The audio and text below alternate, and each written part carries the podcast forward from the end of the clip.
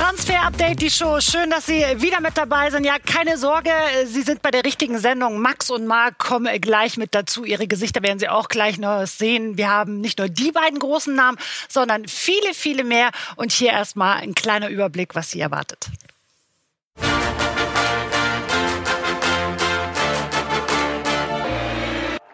Heute in Transfer-Update die Show. Abgang besiegelt, Dominik Szoboszlai verlässt Red Bull Salzburg. Wir verraten wohin und was ihn auszeichnet.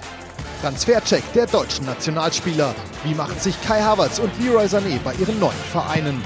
Außerdem das schwarz-gelbe Trainercasting. Marco Rose, Julian Nagelsmann oder doch ein Überraschungskandidat? Alles zur offenen Stelle bei Borussia Dortmund. Jetzt in Transfer-Update die Show. Und damit heißt es anschnallen, es kann losgehen, spannende Themen und Antworten haben wie immer für uns Max und Marc aus dem Homeoffice heute. Tata, da sind sie. Ich muss ehrlich dazu sagen, dass es sehr leer ist ohne euch und ich fühle mich ein bisschen einsam. Ja, Silvi allein zu Hause. Wir sind nächste Woche wieder da. Aber keine Sorge, liebe Zuschauer. Ich versuche hier alles so zu behalten, das Set auch so zu behalten, dass die beiden sich dann hier wieder schön reinsetzen können. Wir legen nämlich auch gleich los mit unseren Top-News. Und da gibt es heute, ich kann so sagen, ein sehr bewährtes Transfermodell.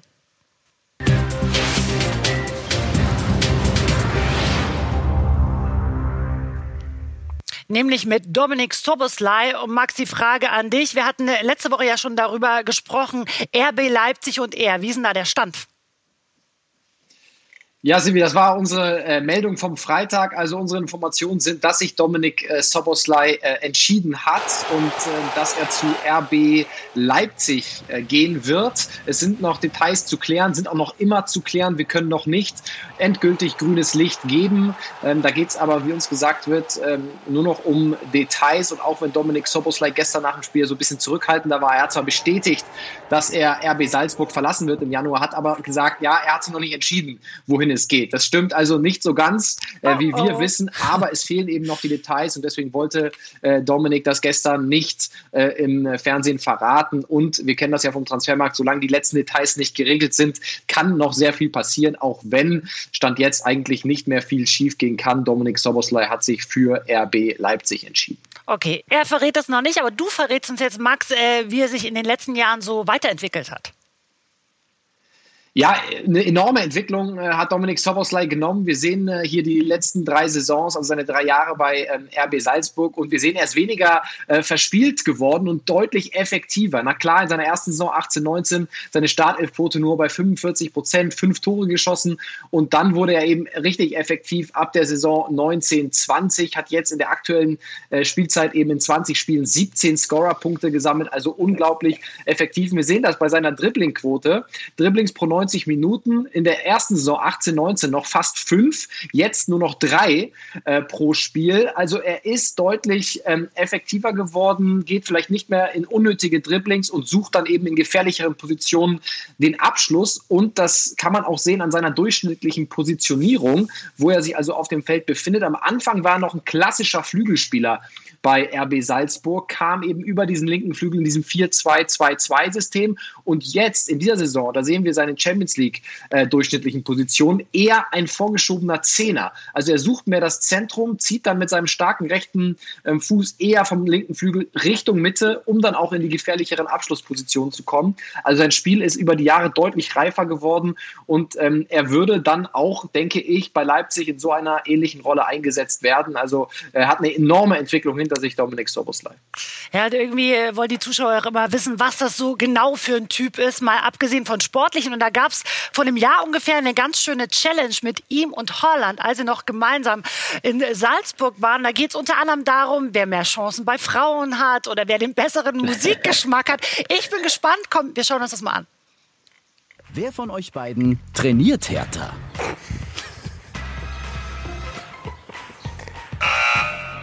Hä? Hey. You? Yes. No chance. You train harder than me. Okay, we will not win. 100%. Frage 2. Wer ist der talentiertere Fußballer?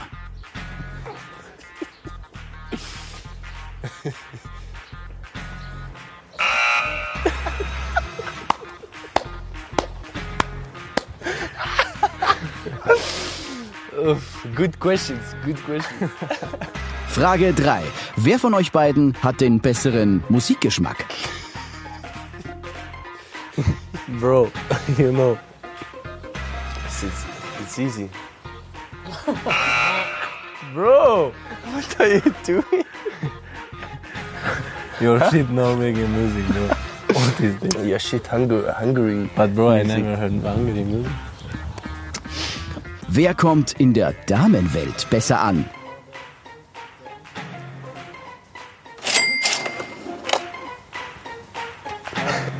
Too many heartbreaks. No.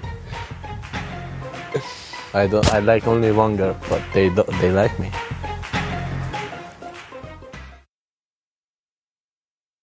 Eine Sekunde. Wer von euch hat den besseren Musikgeschmack?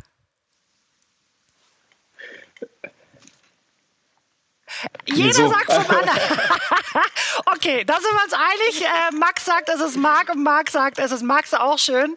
Werden wir später noch ein bisschen klären. Mit den Frauen fange ich jetzt gar nicht erst an. Das tue ich euch nicht an, aber Marc, die Frage an dich. Würde Szoboszlai gut nach Leipzig passen? Ja, total. Ich glaube, man muss ihn mögen. Ne? Also wenn man Haaland schon mag, dann wird man ihn auch mögen. Das Video ist, glaube ich, sehr exemplarisch für was er ein Typ ist. Hat auch den Schalk im Nacken, junger, wilder. Und ich glaube, bei der Frage, wer trainiert am meisten, da hatte, als das Video damals aufgenommen wurde, Haaland recht. Mittlerweile hört man aus Salzburg, dass Szoboszlai definitiv intensiver trainiert. Hat ja auch in der Corona-Phase während des Lockdowns im Frühjahr ein bisschen den Goretzka gemacht und auch Masse zugelegt. Und das merkt man auch auf dem Feld. Also ist ein Typ, der auch gerne sein Selbstbewusstsein auch zeigt. Das haben wir gerade gelernt. Ja? Nicht nur bei dem Schlag bei den Frauen. Und ich glaube, das war in der Vergangenheit schon mal ein Problem. Da hat er sich überschätzt. Mittlerweile kann er es gut einschätzen. Und deswegen, ja, ist ein Typ, der in der Bundesliga über früher oder später auch den Durchbruch dann hier schaffen wird. Wir sind gespannt. Das sind noch Transfers, die eventuell getätigt werden, aber es gibt auch Transfers, die schon über die Bühne gegangen sind. Und da schauen wir uns heute mal 2 Nationalspieler an im Transfercheck.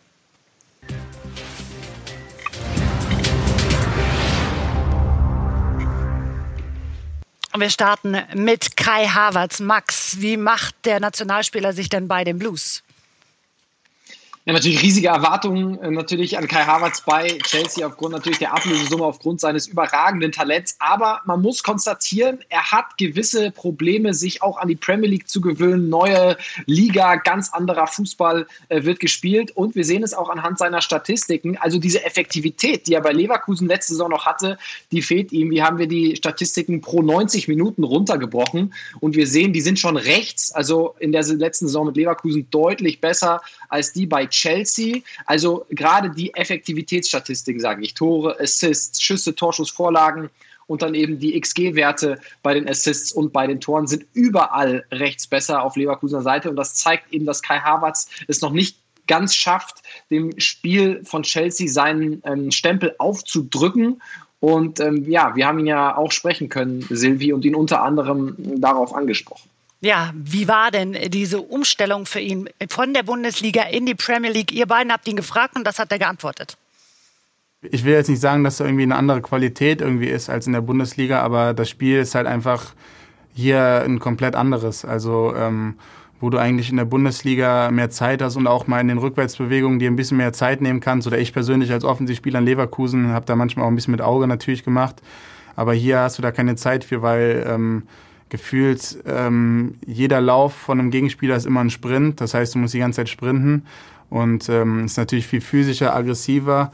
Die Spielweise ist eine ganz andere. Es gibt vielleicht 2, 3 Mannschaften, die spielen hier einen Ballbesitzfußball, aber die restlichen Mannschaften, die hauen den Ball halt einfach nach vorne und gehen dann auf die zweiten Bälle. Und natürlich ist es ein kompletter, was ganz anderes als in der Bundesliga einfach, was ich kennengelernt habe. Und da hat es natürlich auch die eine oder andere Woche gebraucht, um sich da 100%ig drauf einzustellen. Keine leichte Umstellung für den Nationalspieler. Ja, Max? Ja, das liegt aber auch, das hat er auch gesagt in dem Interview, natürlich daran, dass er ein anderer Spielertyp ist als zum Beispiel Timo Werner. Er hat gesagt, Timo Werner, der kann sich überall zurechtfinden. Ne? Der ist einfach schnell, der legt den Ball am Gegenspieler vorbei und rennt an ihm vorbei. Havertz eher der technische Typ. Der hat einfach größere Umstellungen, einfach aufgrund der anderen Spielweise in der Premier League. Und deswegen ist es eben so schwer für Kai Havertz. Mensch, man könnte denken, du bist sein Trainer, denn auch Frank Lampard, der hat einen Plan mit ihm und der hat ihn auch in Schutz genommen.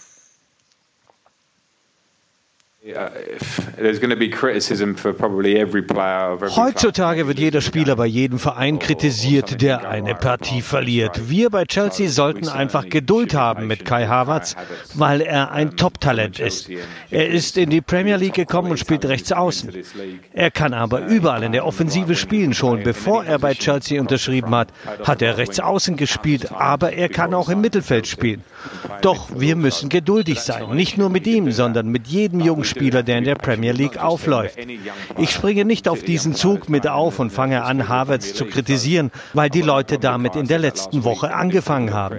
Ich würde sagen, wartet ab und gebt einem jungen Spieler Zeit, egal ob es eine Woche, ein Monat, 6 Monate oder ein Jahr ist. Und dann sprecht mich nochmal an, denn ich weiß, was Kai Havertz für ein Spieler werden wird. Lampard, der fordert Geduld. Marc, was denkst du, bekommt er die Kurve? Bekommt er, aber er braucht eben genau diese Zeit. Er ist ein Spieler, der sich einfinden muss, auch von seiner Persönlichkeit her. Und ich glaube, dass er da noch ein bisschen Zeit braucht. Man merkt aber jetzt schon, deswegen muss Frank Lampard ihn auch verteidigen, dass die Kritik losgeht in der Premier League in London. Und das ist eben genau die Gefahr. Ist er angekommen in London? Ja. Ist er der Gamechanger? Nein. Und ich glaube, deswegen braucht er jetzt die nächste Stufe, die muss er zünden. Aber definitiv macht er auch schon eine ordentliche Performance bei Chelsea. Man darf das auch nicht schlecht reden. Ja, und es ist halt immer schwierig, ne? Wir reden darüber, wir interessieren uns auch für dieses Thema. Aber was geht eigentlich in so einem Spieler vor? Was empfindet der bei so einem Wechsel? Und genau das habt ihr ihn gefragt. Es ist wirklich ein Riesenpaket gewesen, muss man schon sagen, ja, über das letzte Jahr hinweg, weil das hat ja nicht erst irgendwie 2 Monate vorm Transfer irgendwie angefangen, sondern das hat gefühlt schon ein ganzes Jahr davor angefangen, dass man sich mit einem Transfer auseinandergesetzt hat und wir auch da mit Leverkusen immer sehr offen gesprochen haben, dass ich für mich persönlich entschieden habe, dass im nächsten Jahr der richtige Zeitpunkt ist, um einen Transfer zu machen. Und ja, dann kam halt Corona und gefühlt wurde alles auf den Kopf gedreht. Die Vereine waren nicht mehr willig, da ein großes Geld auszugeben, weil es auch einfach nicht möglich ist in so einer Phase. Und ja, klar, dann hast du Gespräche mit den Vereinen, mit unterschiedlichen Vereinen, mit Trainern von anderen Vereinen, gefühlt mit Leverkusen, mit den Beratern, jede Woche irgendwie 3-4 Telefonate mit deinem Berater, mit deiner Familie. Und das setzt natürlich einen schon zu im Kopf, das kann man schon sagen. Ich persönlich habe mir da immer versucht, irgendwie so ein bisschen Druck aus der Sache zu nehmen und habe mir gesagt, ich will die Saison vernünftig spielen und dann, wenn wir was machen können, mache ich das. Und dann kam, glaube ich, im Frühjahr war es dann so, dass die Gespräche immer ernster wurden mit Chelsea und ich die Gespräche mit dem Trainer hatte hier, mit dem Verantwortlichen und ja, die Gespräche waren top. Der Verein ist, glaube ich, passt perfekt zu mir persönlich, viele junge Spieler. Und dann ist es auch relativ schnell gegangen. Also nach der Europa League war das dann ja nicht mehr lange, dass es über die Bühne gegangen ist. Und da bin ich, glaube ich, dann auch allen Parteien, vor allem Leverkusen dann auch und natürlich Chelsea, kann man auch sagen, sehr, sehr dankbar. Und vielleicht kommt ja Havertz dann doch irgendwann mal wieder zurück in die Bundesliga, denn so ist es beim nächsten jungen Mann ergangen, Leroy Sané, zweiter Nationalspieler. Er ist von der Premier League eben jetzt in die Bundesliga zurückgewechselt zum FC Bayern. Marc, wie bewertest du jetzt die ersten Monate beim FC Bayern für Sané? Ja, vor allem haben wir alle seine Werte ausgewertet, Statistiken. Und das zeigt eigentlich genau das Bild vom Gefühl her, was die meisten Fans auch haben. Ja, er spielt teilweise richtig gut, aber ist auch noch nicht so richtig angekommen beim FC Bayern. Also so ein bisschen Licht und Schatten bei Leroy Sané. Aber das ist er durchaus, torgefährlich, wie eben gerade. Alle 85 Minuten ist er an einem Tor beteiligt. Nur Lewandowski und Coman sind besser beim FC Bayern. Das sehen wir in der Statistik, in diesem Bayern-Rank, hinten mit der 3. Aber es gibt eben auch die negativen Werte. Aber was ist erstmal gut? Er ist bei der Großchancenverwertung richtig gut, er hat gute Dribbelwerte und das hat man ihm nicht zugetraut, da war ich ehrlich gesagt überrascht, er hat die zweitmeisten Pressing-Aktionen beim FC Bayern. Aber was ist nicht so gut? Da sehen wir zum Beispiel die Passquote oder auch die Zweikampfquote, die ist nur Nummer 19 und 20 beim FC Bayern, das ist schlecht und auch die Ballaktionen 54, gerade für einen Offensivspieler pro 90 Minuten ist das noch nicht genug, also noch nicht richtig tief im Spiel drin. Das heißt, es gibt definitiv Potenzial nach oben. Hansi Flick verteidigt ihn, zu Recht, denn auch solch ein Spieler braucht Zeit. Aber natürlich ist er noch nicht diese Weltklasse, für die Leroy Sané geholt wurde. Wie haben wir damals alle auf diesen Transfer gewartet? Es wurde so viel geredet. Die Bayern-Fans, die waren so euphorisch. Dann kam er eben aber irgendwie nicht genug. Das war nämlich der Wunschtransfer in der letzten Saison bei den Fans. Jetzt gibt es eine neue Anfrage. Wer soll zum FC Bayern kommen? Und Samuel hat da nämlich eine Frage an euch.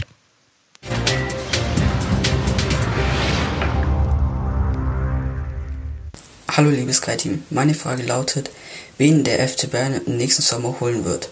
Das sind ja Gerüchte im Raum, wie zum Beispiel Kamavinga oder Frankie de Jong. Danke. Kamavinga oder Frankie de Jong? Was sagt ihr? Max, du lächelst so. Ja, beides Namen, die jetzt nicht unbedingt ganz realistisch sind. Also Frankie de Jong hat jetzt auch am Wochenende wieder mit Barcelona brilliert, ist auch unglaublich, wäre unglaublich teuer, unter 80 Millionen nicht zu haben. Und auch Kamavinga, da ist die Konkurrenz sehr groß. Aber wir haben einen Namen, Samuel, für dich, der realistischer ist, deutlich realistischer. Und zwar ist das Boubacar Kamara von Olympique Marseille. Junger Franzose, defensives Mittelfeld, der auch in der Innenverteidigung spielen kann. Also sehr flexibel einsetzbar. Wird natürlich dafür sprechen, wenn man einen Alaba verliert, wenn man einen Boateng verliert, wenn man einen Javi Martinez verliert, dass man einen Spieler holt, der beides spielen kann. Er wäre deutlich günstiger als ein Frankie de Jong, als ein Eduardo Camavinga. Er würde zwischen 20 und 30 Millionen Euro kosten. Das hat uns Olympique Marseille gesagt. Für die Summe würden sie ihn gehen lassen. Und unsere Information ist auch, dass es durchaus mal Kontakt gab seit längerem. Der FC Bayern hat ihn auf dem Schirm. Wie konkret das dann wird in Richtung Sommer, müssen wir noch mal abwarten. Aber Samuel, das ist durchaus möglich, dass Boubacar Kamara und der FC Bayern in den nächsten Monaten noch richtig heiß wird. Wir werden auf jeden Fall ein Auge drauf werfen. Marc, wie heiß ist das denn? Daichi Kamada, ja? Der sagt, er will irgendwann mal Champions League spielen. Ist bei den Frankfurtern sozusagen der Dreh- und Angelpunkt. Es gibt klare Pläne. Wie wertvoll ist der denn? Ja, sehr wertvoll, vor allem in dieser Saison, muss man ganz ehrlich sagen. Er hat endlich die Konstanz reinbekommen. Er ist der Zehner, der Spielmacher, und das macht er richtig gut. Dreh- und Angelpunkt im Frankfurter Spiel, auch wenn natürlich noch mehr Potenzial nach oben ist. Aber er will eigentlich auch schon gerne den nächsten Schritt machen, haben wir erfahren. Im letzten Sommer hat er seinen Vertrag verlängert bei Eintracht-Verhandlungen. Deswegen waren die auch zäh, weil Kamada schon auch geliebäugelt hat mit einem Wechsel. Jetzt weiß man, dass eigentlich im Sommer der Wechsel vollzogen werden soll. Es gibt noch nicht die ganz konkreten Verhandlungen, aber Kamada sieht sich dann schon irgendwann bei einem Champions-League-Team. Und wenn er noch eine Schippe drauflegen kann, dann werden normalerweise auch die Angebote eingehen. Und dann fällt es der Eintracht schwer, Nein zu sagen. Also Daichi Kamada ist neben Philipp Kostic einer der Top-Abgangskandidaten bei der Frankfurter Eintracht, auch um Kohle zu machen. Ich würde sagen, wir bleiben auch noch so ein bisschen in der Bundesliga. Marc, da sind wir bei Bielefeld angekommen und da geht es um den jungen Mann Ritsu Dōan. Er ist der Unterschiedsspieler in Bielefeld, ist aber nur ausgeliehen von PSV. Kannst du die Arminia-Fans sozusagen beglücken und Hoffnung machen, dass er bleibt?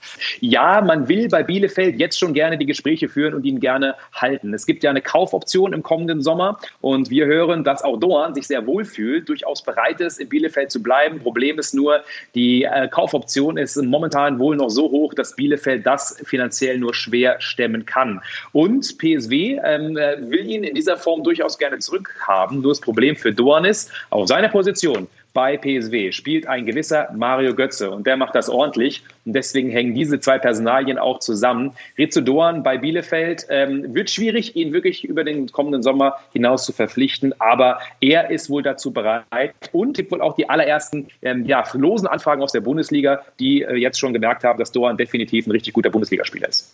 Wir bleiben mal ein bisschen bei PSV. Donje Malen, Max, wird aber jetzt mit dem BVB in Verbindung gebracht. Was ist denn eigentlich an der Sache dran? Wie realistisch ist das? Ja, haben die Kollegen der Sportbild letzte Woche ins Spiel gebracht. Das Ganze, was ist das erstmal für ein Spieler? Also eigentlich ein Neuner, klar, kann auch links oder rechts außen spielen, aber eigentlich ausgebildeter Mittelstürmer und echt krasse Statistiken aufgelegt in dieser Saison. 7 Tore in 12 Spielen in der holländischen Liga, 5 Tore in 6 Europa-League-Spielen. Also der Junge weiß, wo das Tor steht in dieser Saison. Und es heißt also, Borussia Dortmund sei heiß auf ihn. Der Spieler selbst hat sich mittlerweile geäußert, hat gesagt, damit hat er sich noch nicht befasst. Und er glaubt auch nicht, dass da was dran sei. Wir haben auch die Spielerseite befragt.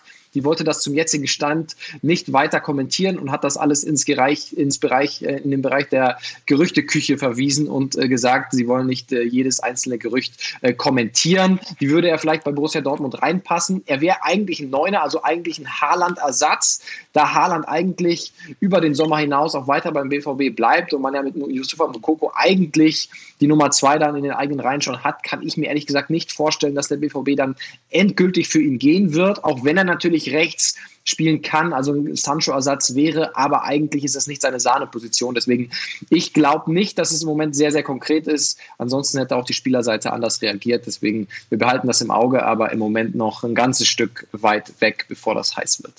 Und wenn wir darüber sprechen, wissen wir ja auch noch nicht, wer dann auf der Trainerbank des BVB sitzt. Und da kommen wir nämlich gleich dazu. Ist es vielleicht doch Marco Rose? Wenn Sie dranbleiben, wir verraten es Ihnen.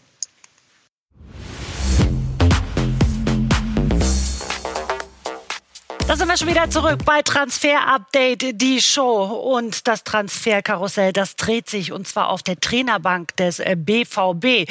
Momentan erstmal übernommen hat Edin Terzic, Max und Marc. Aber jetzt auf einmal kommt ein ganz anderer Name noch mit ins Spiel, Marco Rose. Marc, wie realistisch ist das eigentlich, dass er, der momentan noch Trainer ist bei den Fohlen, dann zum BVB wechselt? Stand heute durchaus wahrscheinlich. Warum? Weil wir auch hören, dass es da definitiv Kontakt gab und noch keinen wirklich geschlossenen Vorvertrag. Also nichts Schriftliches, aber durchaus eine mündliche Vereinbarung, dass man zusammenarbeiten möchte. Allerdings im Fußball weiß man nie, was passiert. Dortmund will Terzic wohl auch eine faire Chance geben. Trotzdem, Marco Rose hat ja wohl die Ausstiegsklausel, die er ziehen könnte. Und man hört ja auch, dass Max Eberl da in diese Richtung durchaus sagt, dass alles möglich ist im Sommer. Also wir hören, dass Marco Rose da der Top-Kandidat ist, dass es auch schon Vorgespräche gab, aber eben noch keine finale Einigung und eben auch noch kein Vertrag. Klar, er ist unter Vertrag, aber man kann ja zumindest einen Vorvertrag abschließen. Aber auch das wohl noch nicht geschehen, sondern eher eine mündliche Absichtserklärung, dass man gerne zusammenarbeiten würde. Man weiß aber nie, was in den nächsten Monaten passiert. Ja, Max, die Fans, die diskutieren das jetzt natürlich richtig heiß. Was denkst du denn? Wäre das dann auch sozusagen der nächste Schritt für Marco Rose? Ja, eigentlich ein schönes Thema für unser Talk-Format, Marc, weil die Meinungen da doch durchaus auseinandergehen. Ich hatte ein Posting auf Instagram gemacht und alle Gladbach-Fans haben natürlich gesagt, Max, wie kannst du nur so denken? Ich bin ganz klar der Meinung, dass es der nächste logische Schritt wäre, für Marco Rose zum BVB zu gehen. Dann sagen natürlich alle Gladbach-Fans, warum? Bei Dortmund gewinnst du auch keine Titel. Das ist natürlich schon richtig, dass es national mit den Titeln eng wird bei Bayern. Aber wenn man sich einfach mal anguckt, Borussia Dortmund ist natürlich ein gewachsener, großer Verein, der doppelt so viele operative Einnahmen hat wie Borussia Mönchengladbach, einfach ganz andere Möglichkeiten hat als Borussia Mönchengladbach. Vielleicht kommt Gladbach da irgendwann wieder hin, aber Dortmund hat einfach noch 1-2 Schritte Vorsprung und deswegen wäre es für mich der nächste logische Schritt für Marco Rose. Nein, noch nicht zum FC Liverpool. Nein, noch nicht zu Real Madrid oder zum FC Bayern, sondern eben zum BVB. Und das wäre für mich, sowohl für den BVB als auch für Marco Rose, der perfekte nächste Schritt. Max Eberl holte ja damals Marco Rose zu den Fohlen nach Dieter Hecking und er hat sich jetzt geäußert zum jetzigen Trainer. Wir sind froh, dass Marco bei uns ist. Wir sind froh, dass sich Marco vor 1,5 Jahren für uns entschieden hat. Ich habe es jetzt an mehreren Stellen schon wieder gesagt, was beim Trainer, welche Wichtigkeit so ein Trainer oder die Position bei uns beim Verein hat. Und da werden die Gespräche immer stattfinden. Ob dann Klausel, nicht Klausel, ist völlig irrelevant. Wenn ein Trainer weg wollen würde, dann nützt es auch nichts, wenn du keine Klausel hättest. Wir wollen mit Marco Rose in die Zukunft gehen. Das ist unser Ziel. Max, klare Antwort von Max Eberl, aber klingt jetzt auch nicht wie ein Dementi, dass da gar nichts geht, ne? Ja, natürlich. Wenn Marco Rose das will, dann interpretiere ich das auch genau so, dass er dann gehen kann, ob er eine Ausstiegsklausel hat oder nicht. Max Eberl ist es wichtig, ob der Trainer weiter arbeiten will oder nicht. Warten wir mal ab, was bis nächsten Sommer passiert. Ist noch ein bisschen hin. Ja, und es gibt dann auch noch weitere Trainerkandidaten. Nicht nur Marco Rose ist da im Gespräch, sondern mag auch Julian Nagelsmann. Der wird da auch immer wieder gehandelt. Ist das für dich vorstellbar, dass er von RB Leipzig sozusagen zu den Schwarz-Gelben geht? Also Rose ist durchaus wahrscheinlich, Nagelsmann ist eher unwahrscheinlich. Warum? Weil der nächste Schritt mit Verlaub bei der aktuellen Leistung nicht unbedingt für Julian Nagelsmann der BVB ist, sondern sogar noch ein Regal höher. Und Julian Nagelsmann hat momentan, so hört man, die Einstellung, er kann auch noch ein Jahr bleiben, wenn die Mannschaft zusammenbleibt oder eben zu einem Top-Team, Spanien, England beispielsweise gehen, je nachdem, ob ein Türchen irgendwo aufgeht. Aber BVB ist momentan, so hören wir, eher weiter weg. Also Rose eher ja, Nagelsmann eher nein. Und RB Leipzig Sportdirektor Markus Krösche, der hat sich auch geäußert zu Julian Nagelsmann. Das ist jetzt nicht mein Thema. Also die Dortmunder, das ist deren Entscheidung, das werde ich jetzt nicht kommentieren. Und was Julian anbetrifft, Julian fühlt sich wohl, wir sind erfolgreich, er hat noch einen langfristigen Vertrag, er fühlt sich auch mit der Mannschaft wohl, wir haben sehr, sehr viel Potenzial, können sehr, sehr viel erreichen. Und von daher, glaube ich, ist es für ihn gar kein Thema. So, machen wir jetzt da erstmal einen Strich drunter, obwohl ich jetzt noch ewig lang mit euch darüber diskutieren könnte, weil es wirklich ein spannendes Thema ist. Und wir kommen weiter zu internationalen Transfers, und zwar zu Houssem Aouar, noch bei Olympique Lyon, aber befindet sich wo auf dem Radar, Max? Ja, Houssem Aouar stand vor einem Wechsel zu Juventus Turin im Sommer. Auch der FC Arsenal war ganz heiß, aber jetzt ist PSG wieder dran. Das wissen die Kollegen von RMC Sport, und wir hören einfach mal Loïc Tanzi, der Reporter, PSG-Reporter von den Kollegen von RMC, was er dazu sagt. Bonjour à tous. Donc oui, pour Houssem Aouar et le Paris Saint-Germain. Hallo zusammen. Zwischen Houssem Aouar und PSG gab es schon im vergangenen Sommer Verhandlungen. Aber dabei ging es nie um einen Transfer im Sommer 2020, sondern erst ein Jahr später. Paris hatte keinen finanziellen Spielraum, um den französischen Nationalspieler vor ein paar Monaten zu holen. Doch die Gespräche sind nie abgebrochen. Das ist unsere Information. Der große Befürworter von Aouar in Paris ist Präsident Nasser Al-Khelaifi. Aber 50 Millionen Euro waren bislang auch für die Katari zu teuer. Alles hängt von den möglichen Abgängen im nächsten Sommer ab. Geht Mbappé, geht Neymar.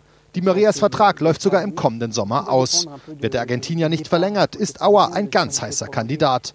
Auch der ablösefreie Abgang von Julian Draxler spricht für Aouar, da PSG viel Gehalt sparen würde. So, das haben wir jetzt gehört. Wie sieht denn bei euch dann der Daumen aus? Ja, bei Houssem Aouar, ich würde sagen, noch positiver können wir nicht sein im Moment, weil das Ganze noch ein Stück weit weg ist. Aber warten wir mal ab, was passiert. Und wir machen weiter mit den ganz Jungen, die ihr auch immer mit auf dem Bildschirm habt. Und Marc, da frage ich dich, wer ist eigentlich Asta Franks?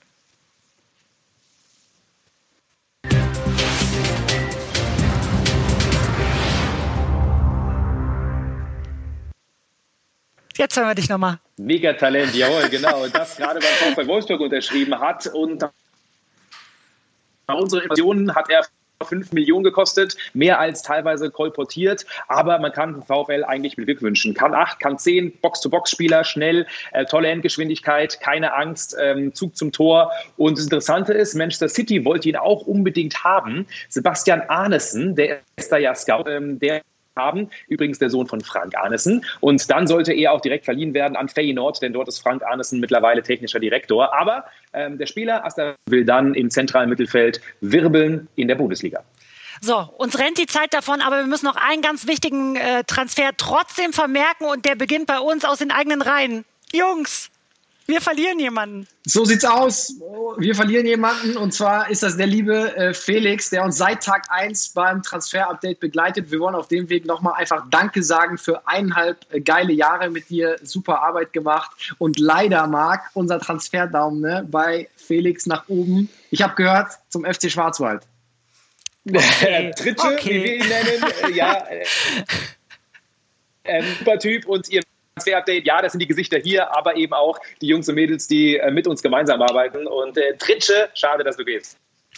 Haben wir das festgehalten, auch wenn es schade ist. Aber Sie, liebe Zuschauer, hoffentlich gehen nicht, denn wir sind wieder für Sie da. Nächste Woche bleiben Sie gesund. Ich sage danke, Max und Marc. Ihr müsst wieder ins Studio kommen. Es ist einfach zu leer, und bis nächste Woche. Ciao.